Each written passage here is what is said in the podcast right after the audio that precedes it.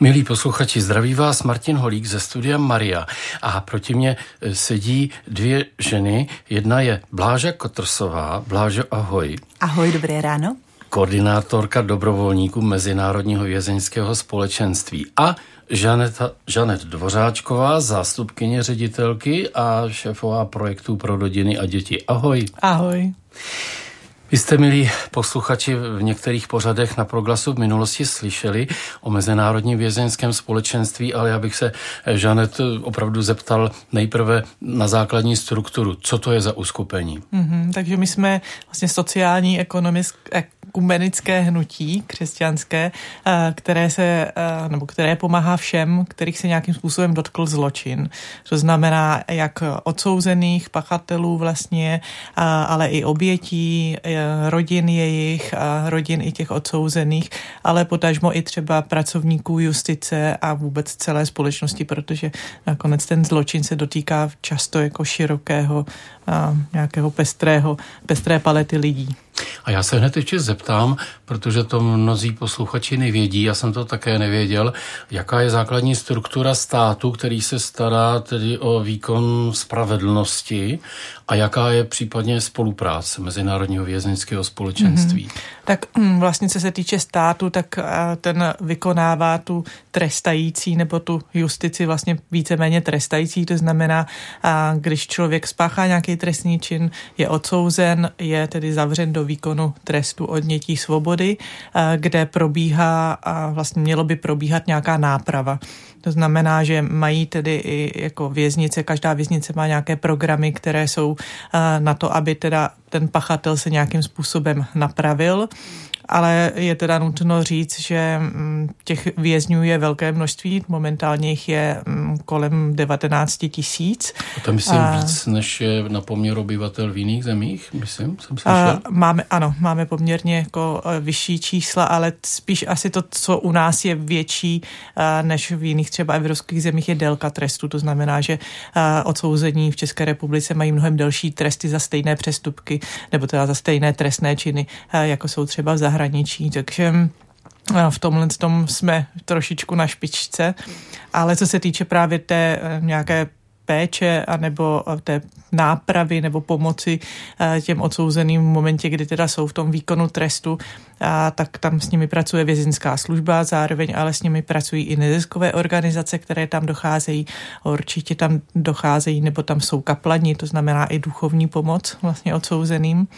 Ale v momentě, kdy eh, odsouzený je propuštěn, a buď třeba na podmínečné propuštění, to znamená, že jde dříve, protože se choval dobře a splnil určité podmínky a může být propuštěn dřív, a nebo teda i na ten pevný výstup, tak v tom momentě v podstatě ta státní pomoc končí a ten člověk se odstne na bráně té věznice s tím, s čím do věznice přišel, takže má třeba nějakou igelitku, v tom má prostě pár oblečení, pokud byl odsouzený v létě, tak má třeba letní oblečení, oblečení, když vychází v zimě, tak prostě stojí na té bráně třeba v kraťasech a v tričku a, a vlastně stát se nějakým způsobem dál úplně nestará. Samozřejmě má možnost si požádat o nějaké sociální příspěvky, dávky a tak, ale to všechno trvá a, a než si cokoliv vyřídí a zařídí, tak v podstatě je bez pomoci, pokud nemá pomoc někoho zvenku.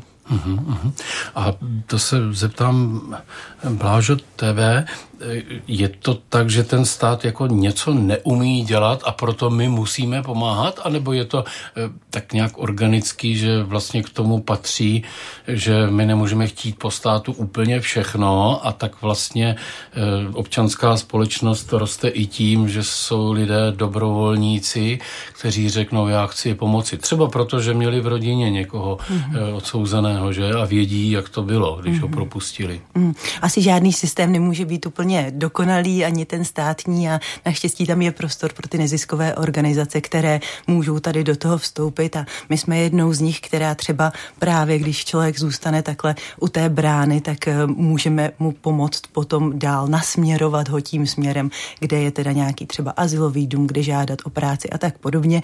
Pro nás ideálně tady ta práce začíná s tím daným odsouzeným již ve věznici v rámci takzvané té přípravy na propuštění, kdy s těmi odsouzenými pracujeme a ptáme se ty otázky.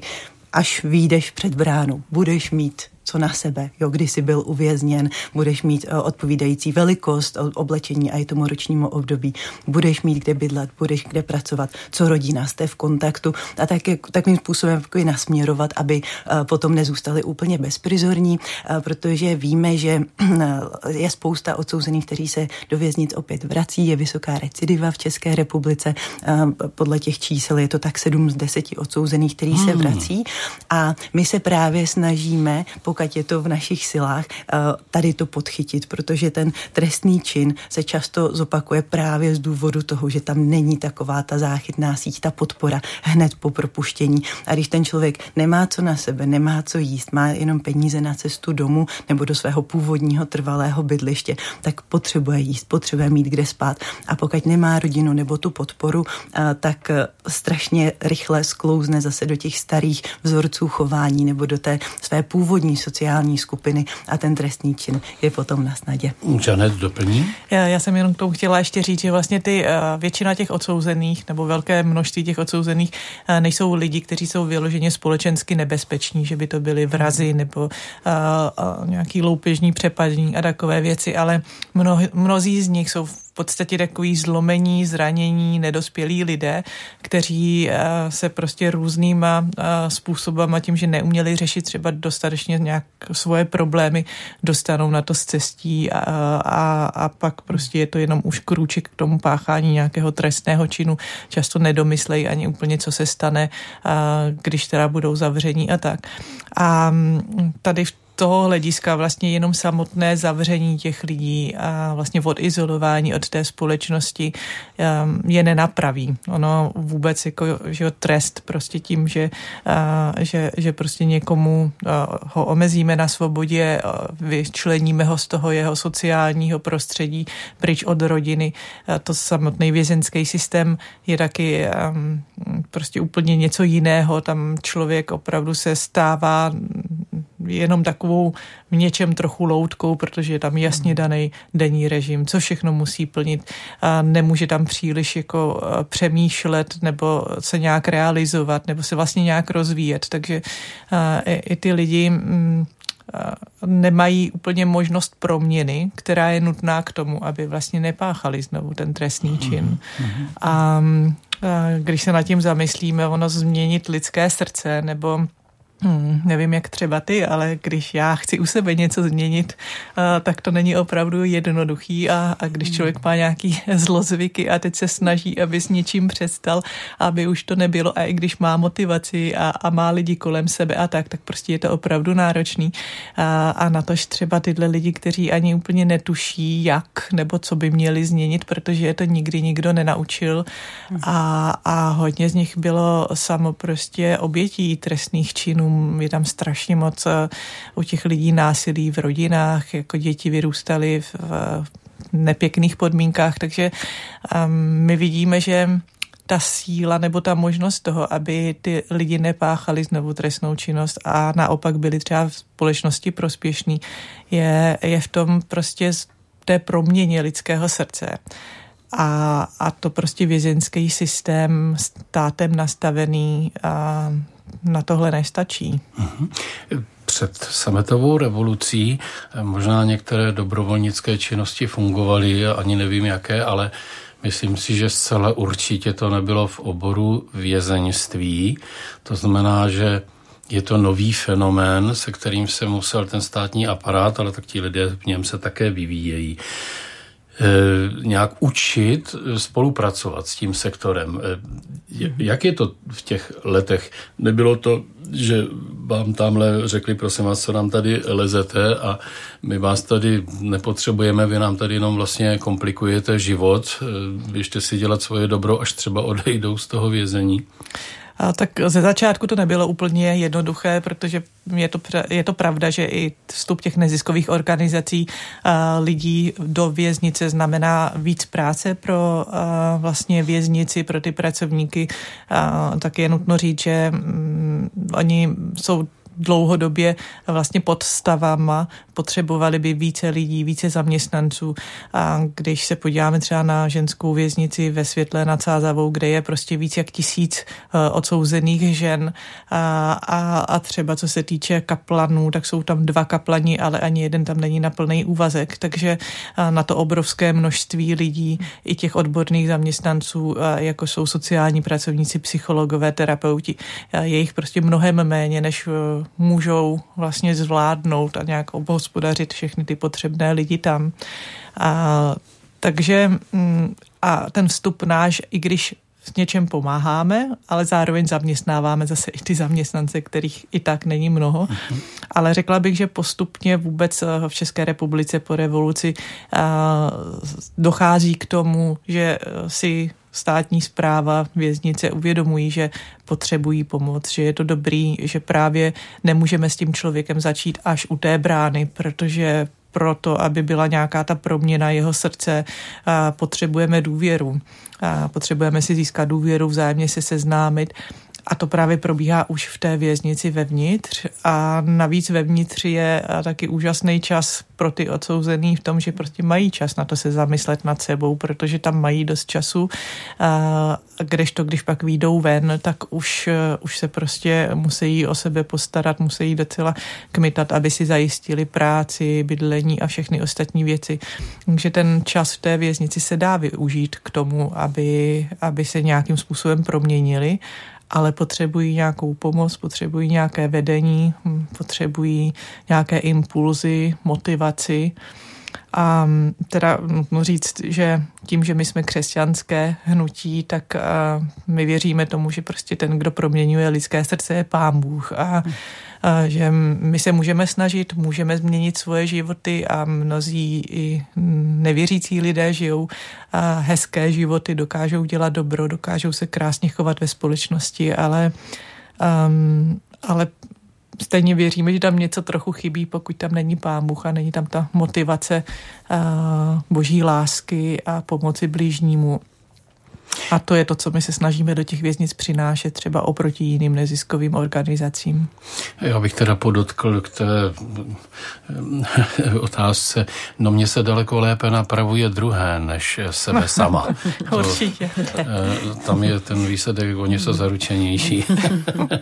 Eh, možná jenom upřesníme, že kaplan, kaplanka je tady v tomto smyslu vlastně popis pracovní pozice a může to být muž nebo žena, Nemusí ano. to být duchovní, ale je to prostě pověřený člověk eh, tímto oborem činnosti práce s eh, vězněnými. Ano, kaplan je vlastně zaměstnanec věznice. Což má své velké výhody, jestliže v tom stavu započítán. No, eh, možná, že bychom ještě vysvětlili pojem restaurativní justice, mm-hmm. Blážo? Je to justice, která se eh, oproti té retributivní, té trestající zabývá nápravou.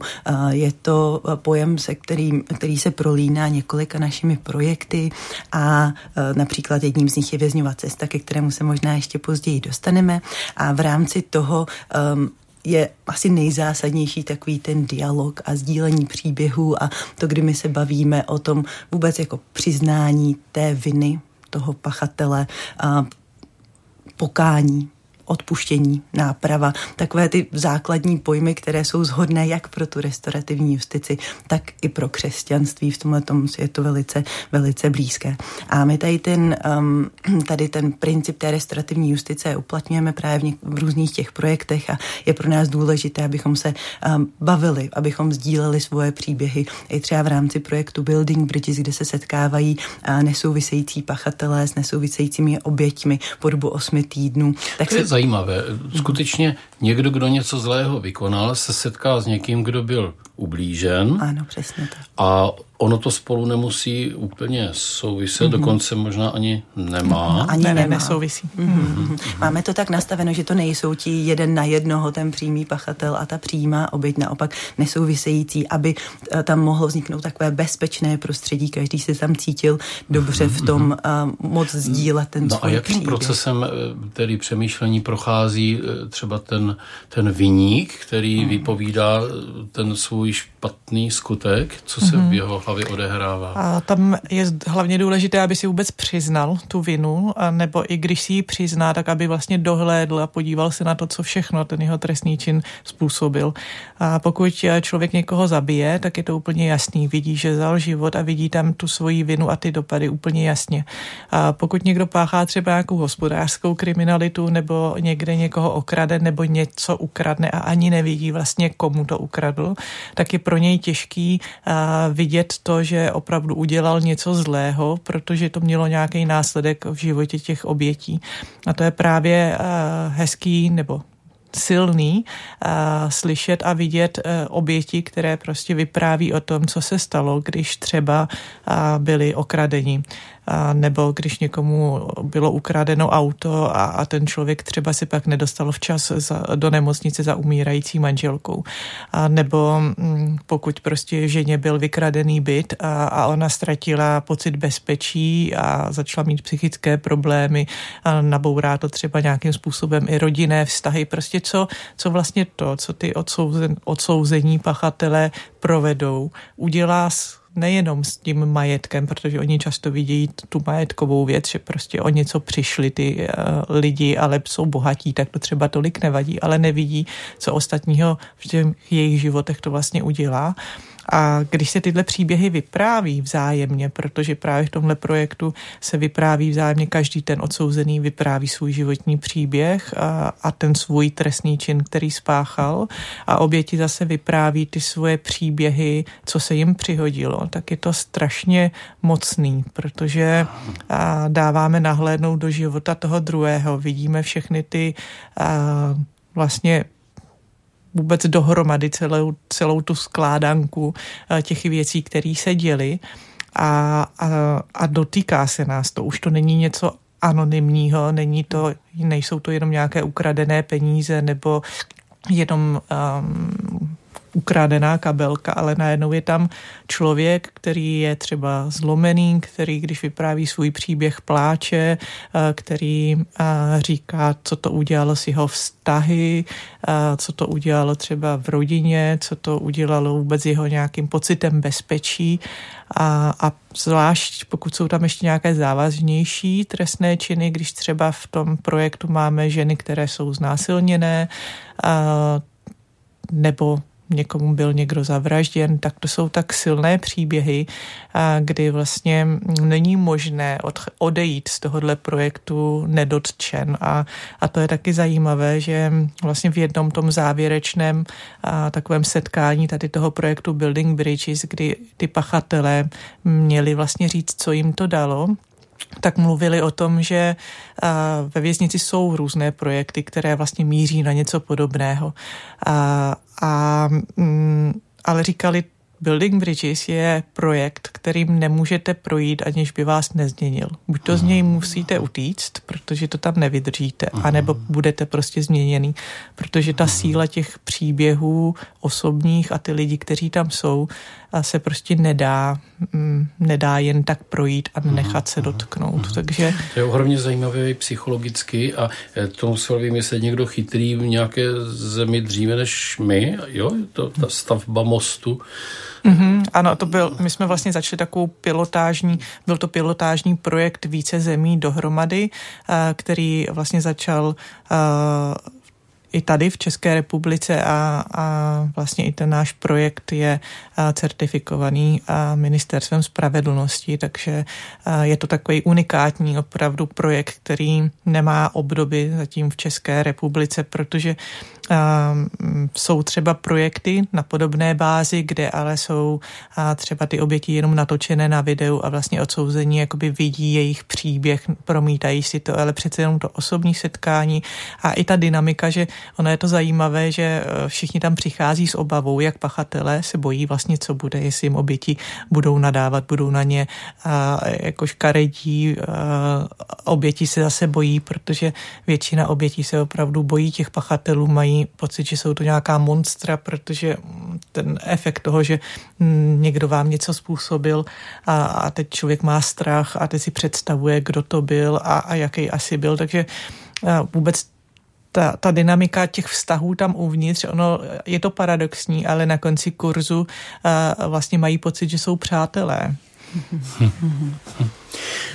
No, tak teď jsme mluvili o obecném zakotvení Mezinárodního vězeňského společenství, o některých projektech a možná, že teď půjdeme k ještě důležitějšímu tématu, který uh, uvedeme eh, písní uh, dobrovolnice, která byla na andělském kempu, co si tam prožila, to ji inspirovalo a Tereza Matějková napsala píseň a Lucie Soliaková ji zaspívala a jmenuje se asi Já mámu a tátu nesoudím.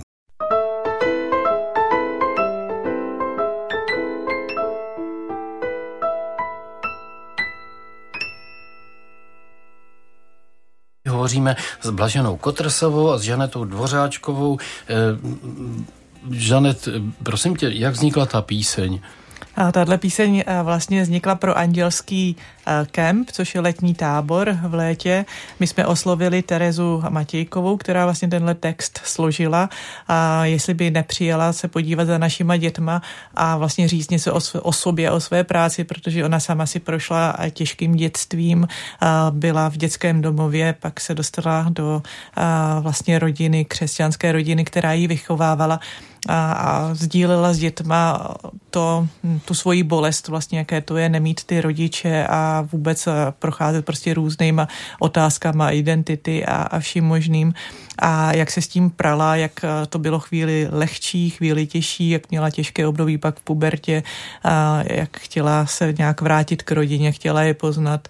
A, a, a vlastně to poselství, které dětem přinesla, což bylo úplně úžasné, je, že i když máte těžké dětství, i když vás potká hodně špatných věcí, a, tak můžete dělat něco, co vás baví a můžete něčeho dosáhnout, protože ona sama a, zpívá, natáčí, má svoje vlastní nahrávací studio a, a dělá vlastně, co jí baví a je v životě úspěšná. Takže to jsme chtěli, aby i ty naše děti slyšeli, že nezáleží na tom, jaké mají okolnosti, že i v těch špatných okolnostech můžou prostě dělat dobré věci a jednou prostě být úspěšní.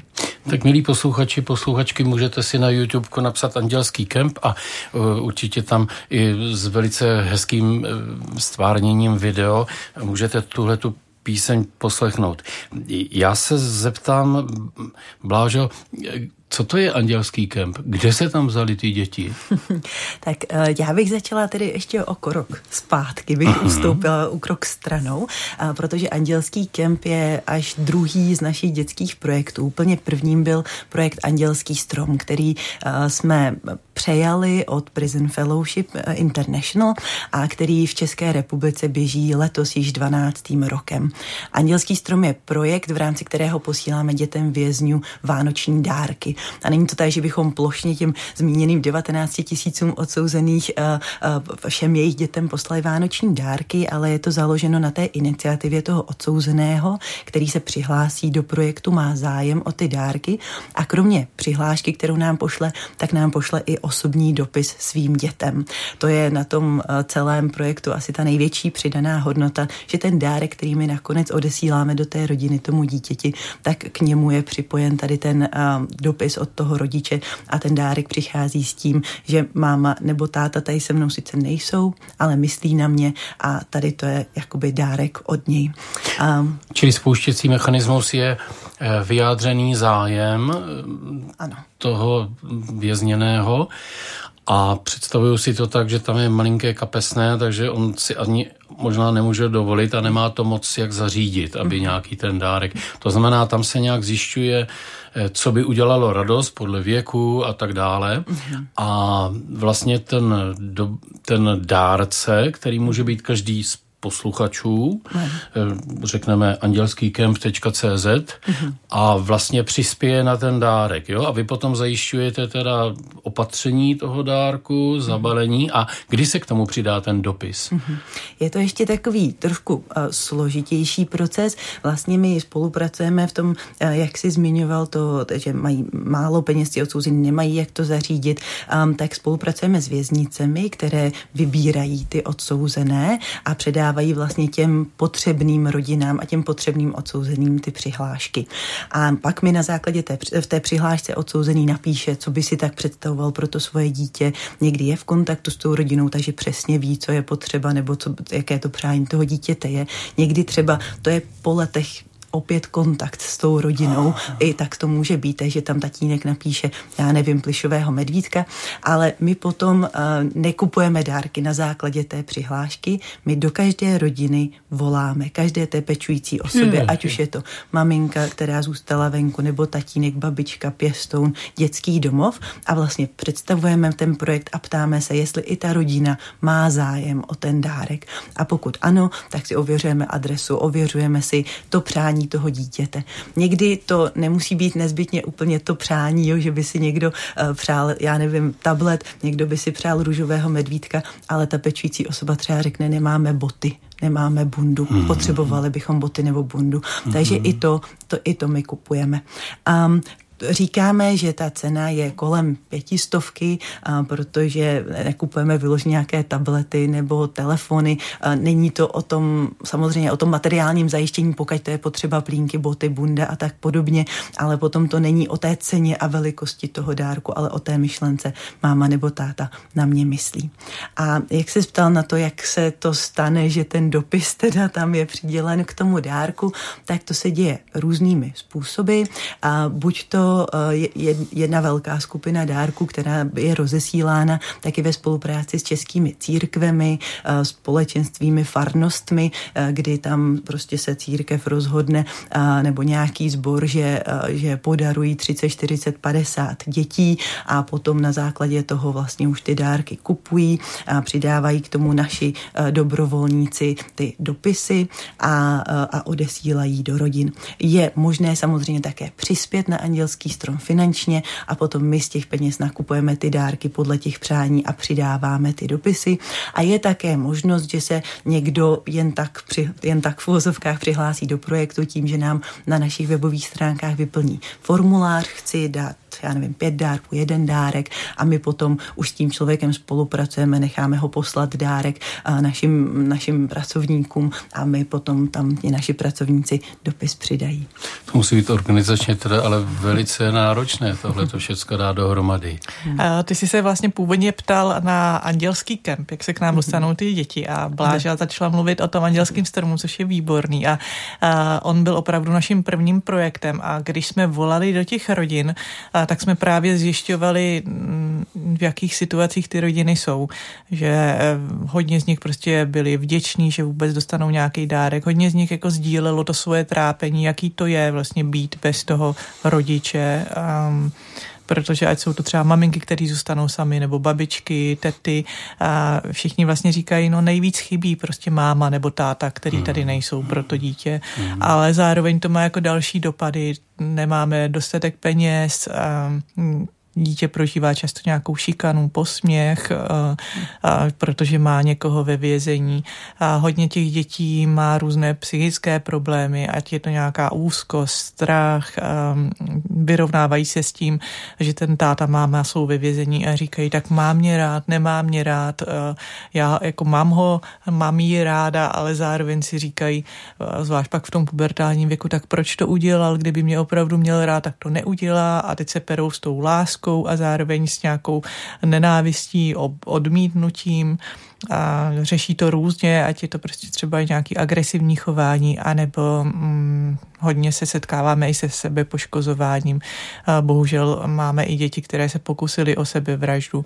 Takže prostě hm, tam je opravdu tolik potřeb, kterými jsme viděli a teď jsme si prostě říkali, je hezký, že posíláme dárky eh, rodinám, ale nemůžeme udělat něco víc a, a vznikl z toho andělský kemp. Říkali jsme si, pojďme udělat něco víc pro ty děti, a ten andělský kemp je vlastně místo, kde chceme, aby ty děti zažili nějaké bezpečí, aby zažili vlastně týden, kdy nemusí mít ty svoje starosti, kdy se nemusí bát, jestli se jim někdo bude smát nebo nebude smát, kdy um, můžou zažít nějaké aktivity, které normálně nezažijou, protože velká většina z nich nechodí na žádné kroužky, buď nemají peníze, anebo se cítí tak sociálně vyloučení, že vlastně mají pocit, že tam stejně nepatří mezi ty děti a nechtějí vlastně tam být.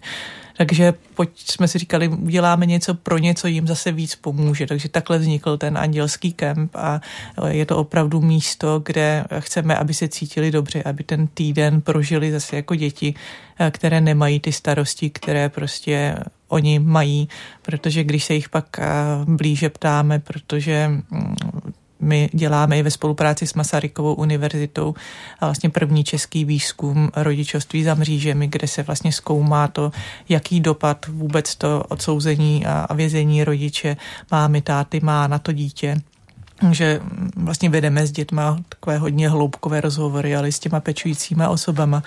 A, a ty výpovědi jejich uh, jsou opravdu hodně silný, co to vlastně s nima dělá, a proč a čím vlastně strádají a mm, co by potřebovali, aby bylo jinak. A, jedna z těch věcí, kterou by, nebo kterou všichni vlastně říkají, je, my bychom chtěli víc kontaktu, my bychom chtěli s těma rodičima být blíž a, a ten současný vězenský systém je prostě nastavený tak, že um, odsouzený má právo na jednu náštěvu za měsíc na tři hodiny. Takže když se na to podíváme z hlediska toho dítěte, z rodičovství a, a z toho nějakého vztahu, tak tři hodiny měsíčně dohromady za rok. Máme teda nějakých 36 hodin. A, a to je prostě celé rodičovství v osobního kontaktu. A to teda ještě pokud se vlastně ty děti vůbec dostanou na tu návštěvu, protože momentálně máme třeba rodinu, která bydlí v Českém Těšíně a tatínek je v Jiřicích, což je u Prahy ve vězení. A, a prostě tam ta rodina nemá téměř možnost, protože by musela cestovat o den dřív, někde se ubytovat, a nemají na to peníze, takže vlastně ty návštěvy téměř neexistují a, a to to dítě vlastně osobně toho tatínka nezná, přestože by ho jako potřeboval. Takže ta, ta šíře těch potřeb těch rodin je obrovská, proto my jsme se teda rozhodli pro ten andělský kemp, a, ale nezastavili jsme se tam, protože zase na tom kempu jsme měli děti a říkali jsme si, je to krásný, jsou tady s námi, pomáháme jim. Na konci kempu nám většina z nich pláče, že nechce zpátky, že se jim tam strašně líbí, že nechtějí domů, že by chtěli, aby to bylo ještě aspoň týden, dva týdny. A dokonce někdy si tam prostě dozvídá i člověk takový, já bych si přál, aby ty zbyla moje maminka, což jsou jako věci, které se nás nesmírně dotýkají, že si říká, asi tu práci děláme dobře, ale zároveň to ukazuje na to, jak moc špatně něco v tom životě dítěte je. Mm-hmm. A, a, a vlastně jsme si řekli, zkusíme ještě něco dalšího. Takže jsme začali dělat andělské kluby, které už jsou každý týden. To znamená, že třeba v Brně a v České Lípě a pak v Praze máme projekt, kdy vlastně těm dětem jsme blíž a, a, a častěji a můžeme zase víc něco pro ně udělat. K tomu se ještě dostaneme. Eh, já chci vědět, andělský kemp je vlastně tábor. V čem se liší od jiného tábora? Tam bude asi hodně velká role dobrovolníků. Ano, je to velká role dobrovolníků, to každopádně a taky možná, když se řekne tábor, tak na první eh, člověk, eh, na první dobrou člověka napadne nebo si představí ten skautský tábor v nějakých stanech a tak podobně, tak takhle naše tábory nevypadají. My máme vždycky zarezervované nějaké ubytování i se stravou, aby ty děcka měly zajištěnou pravidelnou stravu, aby bylo pohodlné ubytování, protože ty děti, které na náš eh, na naše andělské kempy jezdí, často třeba nepřijedou ani s vhodným vybavením, přijedou v jedných hmm. roztrhaných hmm. botách a není možné, abychom od těch rodin chtěli, aby uh, přijeli s holínkama, s, se softshellkama a s pláštěnkama, jako třeba na uh, nějaké takové outdoorové kempy se jezdívá. A ano, jak si zmiňoval, určitě je to i ohledně počtu dobrovolníků, je tam velký rozdíl, protože se snažíme opravdu tam pro ty děcka být, navázat s nimi vztah, moc moc jim pomoct, aby měli ten prostor pro to se podělit o, to, o ty svoje starosti a, a, a starosti a radosti.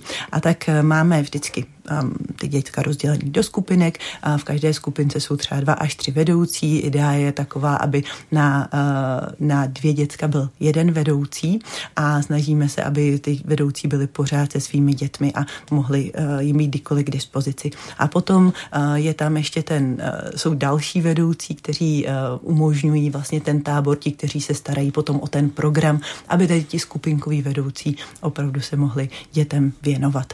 A je to krásné, jsou ty tábory krásné, jsou náročné, jsou tam chvíle, kdy i my jako vedoucí prostě si musíme jít někam bokem poplakat z toho, co jsme slyšeli, nebo z toho, co, co vidíme, jak funguje a nefunguje, ale je to, vidíme, že to má smysl. To jsou ohromně inspirující věci, skoro se mi nechce ani pouštět píseň na odlehčenou, ale to uděláme. Takže já tady mám inspiraci pro posluchače a pro posluchačky. Jednak ve svém sboru nebo ve své farnosti můžete velmi jednoduchým způsobem eh, přispět na eh, andělský strom, na nějaké ty dárky. Eh, potom vysokoškoláci třeba, vy můžete přemýšlet, že byste třeba týden svých prázdnin dali ve, zdarma ve prospěch těchto eh, dětí. Eh, potom také je možné třeba, to jsem já také udělal, takže mám s tím osobní zkušenost, vzít právě děti z daleka a dovést je na nějaké zhromaždiště, odkud ty děti odjedou na andělský kem na nějaké neveřejné místo, že tam je to mm-hmm. také potřeba jakousi eh, diskrétnost. A to jsou samé dobré věci, z kterých člověk může mít dobrý pocit, ale jistě, že to neděláme jenom pro ten dobrý pocit, ale mm-hmm. právě proto, aby se těm, kteří trpí a přitom za to nemohou, asi nejvíc.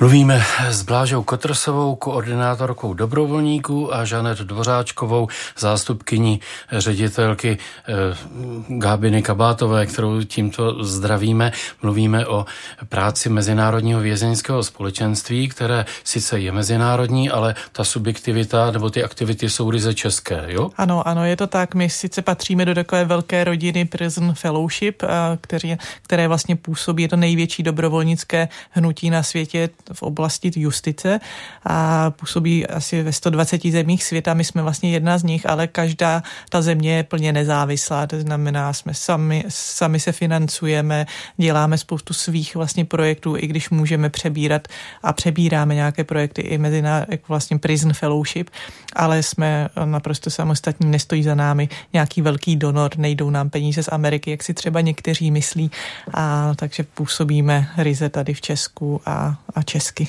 Uh-huh, uh-huh. Blážo, jenom pro představu posluchačů, kolik těch balíčků andělského stromu se balí třeba v těchto uh-huh. letech? A v posledních dvou letech to bylo eh, kolem 1350 balíčků. Tak to je teda neuvěřitelné číslo, čili dobrovolníci na balení a opatřování určitě jsou vítáni. Mm-hmm. Jak to můžou jednoduše udělat zájemci? A úplně jednoduše, nejjednodušeji se lidé dozvědí všechny podrobnosti na našich webových stránkách mvs.cz jako Mezinárodní vězeňské společenství. Případně, kdyby se chtěli zapojit do Andělského stromu, nechtělo by se jim hledat na našem webu, tak můžou zadat i andělskýstrom.cz a tam se všechny informace dozví. Je tam i na nás kontakt, je tam formulář, do kterého se můžou přihlásit právě eh, pro to darování konkrétního dárku, je tam odkaz na darujme.cz, číslo účtu, všechno tam je. Tak a teď se trochu vrátím eh, dětem vězněných pomáháme eh, tím, že se o ně nějakým způsobem zajímáme, jako by to dělal ten rodič, kdyby byl na svobodě a potom připravujeme jim několik pěkných dnů, které možná už jenom tím zájmem o ně samé je mohou proměňovat. Eh, čím jsou tyto děti ohrožené nebo v čem jim je potřeba pomáhat? A tak vlastně tyhle děti eh, se dostávají eh, na takové dno společnosti něčem. To znamená, že oni jsou ohrožené tím vyloučením sociálním, že se pak dostávají eh, vlastně mezi lidi a do společnosti lidí, od kterých se vlastně jakoby nic neočekává. Naopak jako máme pocit, že přinesou jenom to špatné nebo jenom ty nedobré věci a ty děti se tak sami i cítí, že když s nima mluvíme, tak většina z nich prostě říká, a já nic nejsem, a já nic nedokážu, a já nemají žádné sebevědomí, sebevědomí naopak mají pocit, že jsou špatné, špatní, třeba a už to jenom... se i ve škole projevuje, třeba, že to vědí spolužáci? Záleží, kde, kde a kdo to řekne. Stává se nám, že vlastně zjišťujeme, že ty rodiny to třeba neřeknou, a někdy to dokonce neví ani to dítě a že se řek, že vlastně pečující osoba řekne, že tatínek je v nemocnici nebo na pracovní cestě, ale a ty děti nejsou hloupé, oni to vycítí a, a vědí, že něco není v pořádku, že, že není, a, že kdyby byl tatínek na pracovní cestě, tak se třeba aspoň ozve na Vánoce nebo na narozeniny nebo přijede nebo něco takového, takže stejně to v těch dětech hlodá. Ale bohužel teda se nám fakt jako stává i to, že mm, dokonce se setkávají i s nepochopením učitelů, že prostě i učitelé hmm. třeba jako řeknou, no a tak ty dopadneš stejně jako tvůj táta nebo tvoje máma. A ono mm, je to takový propletený, protože když eh, se člověku přihodí něco těžkého v životě a ono ten odchod rodiče do vězení je trauma pro dítě, tak s tím traumatem je potřeba se nějak vyrovnat, něco s tím dělat. Ono to nějak zasáhne do lidské psychiky.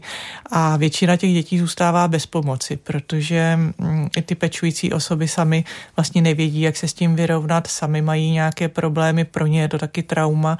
Mnohé z nich pak třeba mají uh, i nějaké psychické potíže, dostávají se třeba do péči psychiatrů, mají uh, vlastně co dělat aby vůbec zabezpečili chod té rodiny a, a ty děti. Takže a, mají práci, snaží se prostě, že jo, najednou za, za oba ty rodiče.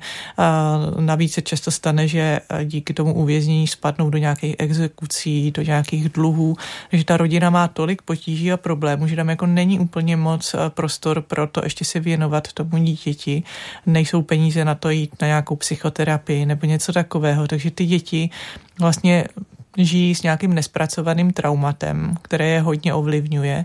A, a ono se to projeví v jejich chování, to znamená, že se to projeví i v té škole v chování třeba eh, ke spolužákům, buď to jsou to, děti jsou třeba trošičku agresivnější, nebo se jim projevují další nějaké problémy, mají ale i zdravotní problémy různé, že jsou třeba častěji nemocné, nebo jak už jsem říkala, třeba to sebepoškozování, to snížené sebevědomí a to všechno se projeví i v těch školních výsledcích, to znamená, oni se zhoršují ve škole nebo jsou a třeba a, dlouhodobě neúspěšní ve škole, protože třeba bydlí s babičkou a babička prostě nezvládá dnešní dobu, nezvládá mm, to, co všechno se žádá teďka po dětech ve škole a tak. Takže oni nám opravdu se hodně těch dětí se vlastně propadá někam, kde si sami nedokážou pomoct a, a praxi dostávají do takového prostředí právě sociálně vyloučeného a pohybují se pak s určitýma třeba partama, které je berou mezi sebe, protože tam to jakoby nevadí, že jsou teda jiní a ono už je tam jenom krůček k tomu, aby jednou oni sami taky spáchali nějaký trestný čin. Takže když to slyším, tak nějaká věta nechci dopadnout jako táta vlastně moc nefunguje. Ten předpoklad tu tak moc není. Oni si to řeknou, nechtějí tak dopadnout, ale pak prakticky bohužel bohužel i vidíme v některých životech těch dětí, co doprovázíme už roky, že vidíme, že když k nám přišli, byly e, třeba desetileté, osmileté děti, které člověk viděl opravdu inteligentní a, e, dítě, které prostě a, jako má velký potenciál, ale právě tím, že třeba ve škole bylo neúspěšný a na místo nějaké pomoci eh, spíš jako třeba učitelé si ho zařadili do škatulky prostě mm, a lump, a, který prostě dělá paseku a neučí se a, a, a vlastně postupně vidíme, že pak v té pubertě ty děti um, vlastně jsou naštvaní na sebe, na společnost a, a často je to opravdu jenom proto, že prostě jim není včas pomoženo, uh-huh, že tam není uh-huh. někdo, kdo by jim řekl, to bude dobrý, uh-huh. a ty seš dobrý, ty za to nemůžeš, a to, co se stalo tvým rodičům. Ono totiž taky velká část těch dětí, když je to nepochopitelný, nám říká, že mají pocit, že za to nějakým způsobem můžou sami, že ty rodiče jsou ve vězení. Možná té předsudečnosti někdy napomáháme i my média, protože taková ta okřídlená věta skončil ve vězení, pro tu společnost znamená, že se něco uzavřelo, když to mm-hmm. práce MVS a dobrovolníků vlastně v tu chvíli začíná, protože skutečně život nekončí, že jo. A my chceme, aby ti lidé nějakým způsobem přečkali tu krizi a ti, kteří jsou kolem nich, aby ji zvládali lépe. Já se teď vrátím, protože čas se nám krátí, ještě Blážo k projektu Vězňova cesta, protože tam se zhání lektory. Ano, scháníme lektory do projektu Vězňova cesta. Je to jeden z projektů, který probíhá přímo ve věznicích a je to osm, osmitýdenní projekt, kdy každý týden je, proběhne jedno setkání uvnitř věznic s odsouzenými a právě e, s těmi našimi lektory té vězňovy cesty. A probírá se Markovo evangelium, probírají se ty zásady restaurativní justice, to, co jsme už zmiňovali, přiznání viny, pokání, odpuštění, náprava a v průběhu těch, eh, těch setkání se pouští i videa odsouzených z celého světa, kteří poznali Pána Boha a kteří byli tím proměněni a změnili ten svůj život.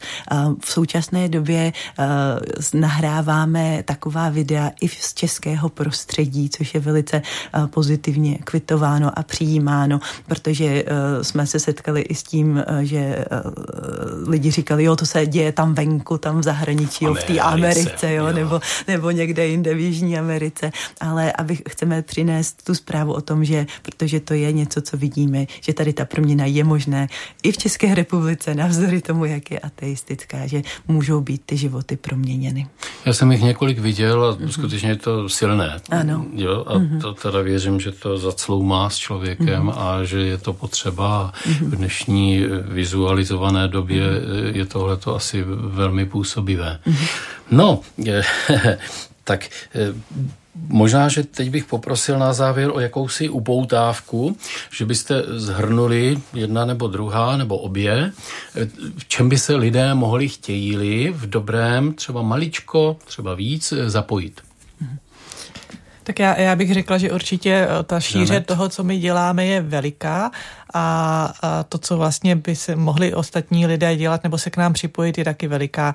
A ať už e, třeba chtějí naši práci podpořit finančně, aby jsme mohli dělat to, co děláme, a, nebo e, můžou se stát našimi dobrovolníky. A ty vždycky potřebujeme, i když momentálně máme asi 300 dobrovolníků, kteří hmm. nějakým mhm. způsobem jsou v těch různých projektech, tak pořád prostě to nestačí, protože to množství těch lidí, těch dětí a i těch vězněných je obrovský a čím víc lidí s námi je, tím tím víc můžeme zasáhnout lidských životů. Takže ať eh, v těch projektech, eh, jako je třeba ta vězňová cesta, nebo ty dětské projekty, nebo i ta příprava na propuštění, která probíhá uvnitř věznic. Zvlášť hledáme teda hudebníky, kteří by třeba s námi chtěli jezdit tady na ty setkání do věznic, protože tam hrajeme chvály a, a je to strašně jako vítané těmi odsouzenými. Takže eh, opravdu, pokud vás to někoho chytlo za srdce, pokud byste se chtěli dozvědět víc, pokud byste uh, chtěli svůj čas nebo svoje peníze uh, věnovat uh, tomu, aby se mohli proměňovat lidský životy těch, kteří prostě jsou opomíjení a zapomenutí, tak se určitě nějakým způsobem přihlašte a, a najdeme nějaký způsob, jak, jak byste mohli pomoct. Mm-hmm, Blážo? A určitě to nemusí být jenom nějaká velká věc, jestli možná řeknete, je, to bych si nikdy netroufla, nebo netrouflet někam do věznice, nebo jet na kemp, na to prostě nemám. A opravdu ta, ty možnosti pomoci jsou různé, ať už to je třeba upéct buchtu na setkání andělského klubíku, nebo poslat dopis, nebo, nebo koupit jednu nějakou věc, nebo jenom naslouchat, a tak i to potřebujeme a to je velice oceňováno. A ještě bych jenom doplnila, co taky moc potřebujeme, je modlitební podpora, protože hmm. samozřejmě bez hmm. toho, aby se nic nedělo, takže i e, lidi, kteří prostě se za nás modlí, dostávají náš modlitební newsletter, kde se dozvídají, co se u nás aktuálně děje, tak to je obrovská pomoc a obrovská podpora, kterou taky potřebujeme. Čili i jednorázová pomoc, aniž by se člověk hluboce namočil, protože pak se může třeba vrátit, až bude mít třeba lepší podmínky. Eh, já moc děkuji za vaši práci, za vytrvalost, za probouzení lidských srdcí k dobrému.